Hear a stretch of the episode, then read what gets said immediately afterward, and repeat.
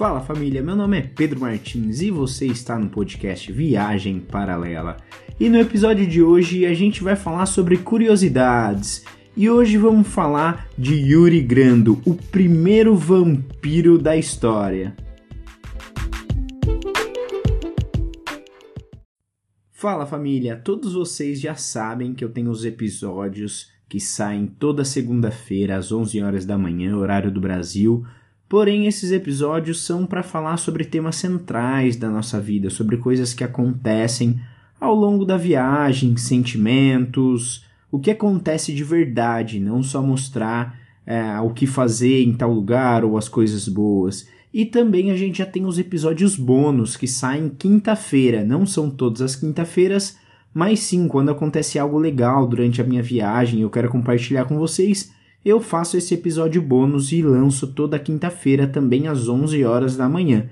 E agora, viajando, eu tô conhecendo várias histórias legais e indo para vários lugares legais.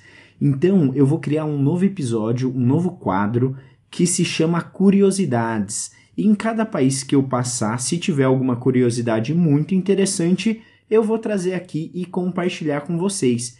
E no episódio de hoje, no quadro Curiosidades, vamos falar sobre a Croácia. Yuri Grando, o primeiro vampiro da história. Yuri Grando foi um aldeão que nasceu na região de Istria, aqui na Croácia, e que pode ter sido a primeira pessoa real descrita como um vampiro. Isso em registros históricos, tá? Isso não, não é só lenda nem fábula. Isso existem registros históricos. E ele foi referido como um estrigói, ou estrigon, estrigum. Essa é a pronúncia que eles utilizaram aqui na Croácia, tá? Então não sei se eu estou pronunciando certo, mas é essa forma que eles chamavam, estrigói, estrigon. E essa é uma palavra local que é algo parecido com um vampiro ou, ou feiticeiro na língua local, na língua, na língua aqui da Croácia. Então, Yuri Grando ele vivia em Kringa, que é uma pequena cidade bem no interior é, da Croácia, que é perto da península de Istria. Ele viveu entre 1579, no seu nascimento, até 1656, na sua morte. E ele morreu devido a uma doença. Ninguém sabe ao certo qual doença, mas ele morreu de uma doença. E as pessoas também falavam que ele era uma pessoa que não se dava bem com as pessoas, que ele não se dava bem com os vizinhos, ele era uma pessoa que sempre andava de cara fechada, não tinha muitos amigos, mal encarado. A lenda conta que por 16 anos Yuri voltava do túmulo, ele se levantava durante a noite e aterrorizava a aldeia. E o padre da aldeia, chamado Giorgio, que havia enterrado Yuri há 16 anos, ele descobriu que à noite ele batia nas portas e a porta onde o Yuri batia, a pessoa acordava morta dias depois. E também é, Yuri ele apareceu várias vezes para sua viúva, né, para a mulher que ele deixou e apavorava ela e tudo mais. Inclusive ela descreveu que o cadáver, o vampiro, não sei, ele sempre aparecia sorridente e ofegante para ela, e uma vez ele chegou até a agredir ela. Então, algo bem sinistro, né? E aí, quando o padre George ele finalmente é, ficou cara a cara com o vampiro, ele conseguiu estender uma cruz assim e gritou: Em nome de Jesus Cristo, seu vampiro, pare de nos atormentar. Só que é óbvio, né, que não aconteceu nada, absolutamente nada o Yuri Grando continua amedrontando a galera da aldeia. E os mais corajosos aldeões e guerreiros da cidade, liderado pelo prefeito, perseguiram Yuri, tentaram matar ele. E dizem até que eles conseguiram é, colocar uma estaca no coração dele. Só que na hora que eles foram colocar e fincar a estaca no peito dele, diz que a estaca ricocheteou e não conseguiu perfurar o peito dele. E aí ele conseguiu fugir. Aí uma noite, várias pessoas foram ao cemitério carregando lâmpada, cruz, vara de espinho, é, adaga, várias coisas e desenterraram o caixão de Yuri. E eles encontraram, isso que foi o mais incrível que eu ouvi, eles encontraram o Yuri inteirinho, perfeitamente preservado e dando um sorriso. Aí todo mundo ficou muito intrigado, né? Porque como assim 16 anos enterrado e não aconteceu nada? E aí até o padre Giorgio falou assim: "Olha aí, o vampiro, aí está o vampiro, tá vendo?" E aí ele pegou a cruz de novo e disse: "Em nome de Jesus Cristo, é, Jesus nos salvou e você não vai nos amedrontar e você vai pro inferno, seu vampiro", sei lá, falou algumas coisas assim, traduzindo mais ou menos do que eu ouvi falar, foi mais ou menos isso o tórax do Yuri, né? Então eles não conseguiam atingir o coração do, do Yuri. E aí, segundo a lenda aqui da Croácia, porque eles são bem religiosos aqui, tá?